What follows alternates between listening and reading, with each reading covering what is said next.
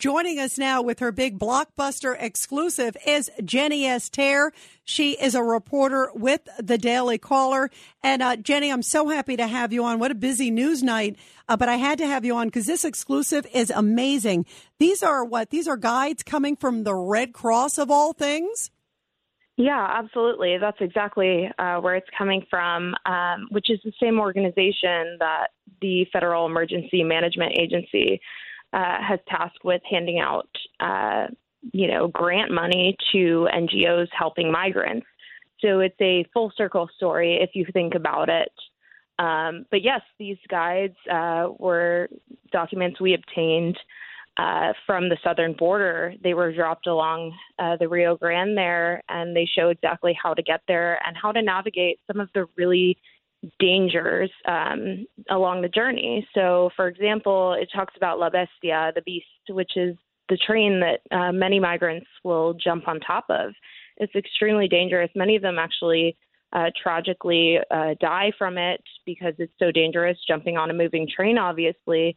Uh, some of them that are lucky enough to live, uh, some may be injured, losing limbs and, and things like that. Knowing the dangers that they could possibly take, this organization is telling them exactly how to navigate that. Um, so, you know, that on top of obtaining contraceptives along the journey, as we know, that's you know something that women uh, face is, is rape along uh, the journey to the United States. It's a tragic thing. So again, um, knowingly giving these guides um, to people coming here that are are taking those risks is something we we should question. Yeah, absolutely. Who's paying for this too? That's the other question. Mm-hmm. And and this is the American Red Cross, or or where is this coming from? So the documents are labeled with the uh, global organization that um, that oversees the American Red Cross, as well as the American Red Cross logo and the Red Crescent, and all of the other international uh, branches of the organization. Um, the American Red Cross is the one that FEMA has tasked with uh, handing out those uh, grants. So, yeah, it is uh, something that I think a lot of taxpayers are concerned about. Um, and of course, um, you know, it's just it's just another kind of piece in this puzzle about you know what are people knowingly risking on the journey to the United States, um, and who's involved in that. Absolutely. The other thing too, there are also maps. I understand, right? That that come with it. What are the maps showing? Is it basically where the pockets are for them to come?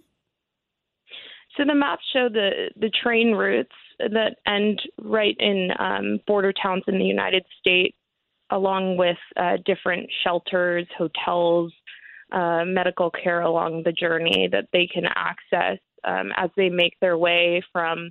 Uh, it really starts. The map starts in Panama and then ends in um, in the U.S. border towns. So it has labels like El Paso and San Diego and all of these other towns that we know are pretty frequented by migrants. Absolutely. Now, let me ask you, how did you find these? How did how did you discover these? And it makes you wonder, mm. like you said, who else mm-hmm. is facilitating it? You know, as opposed to saying, "Hey, we'll we'll protect you along the way." It seems to me like it's an encouragement of how to get across much more easily.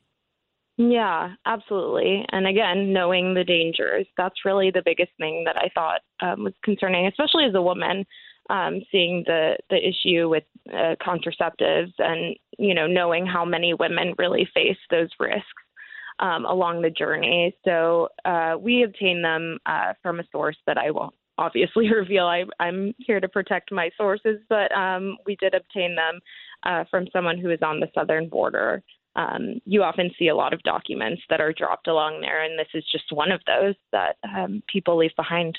Wow, this is stunning. Um, and Jenny Taer, um, before I let you go, just your reaction to um, to what has been happening as we've seen this week. You have covered the border so much. We always love having you here on the show, Jenny. You always have such great stuff right there on the front lines, and have spent a lot of time down there. You've talked to the migrants.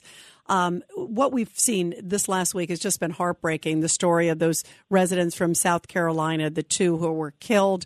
Uh, the other two uh, thankfully survived. But in the middle of all that stuff, right?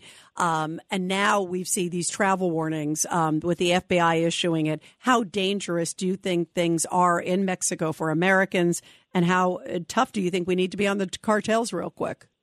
Yeah, it's extremely dangerous. I will say that uh, one of the things I found that was really stunning was this Los, Los Angeles Times article that came out recently where they went into the pharmacias, the, the different pharmacies in these tourist towns that Americans frequent in Mexico, and they found that many of the drugs that Americans purchase frequently from those uh, stores actually contain fentanyl. You know, pills that you wouldn't uh, necessarily buy that you would know have fentanyl in them. You're not buying fentanyl, but they may uh, be laced with them. I found that extremely shocking, and I think that just tells the the tale of this wider issue that you're explaining here. Is that it's really not a safe country. You have cartels that are operating it, and you know they're paying off the police, and it's and it, it it's entrenched in society essentially.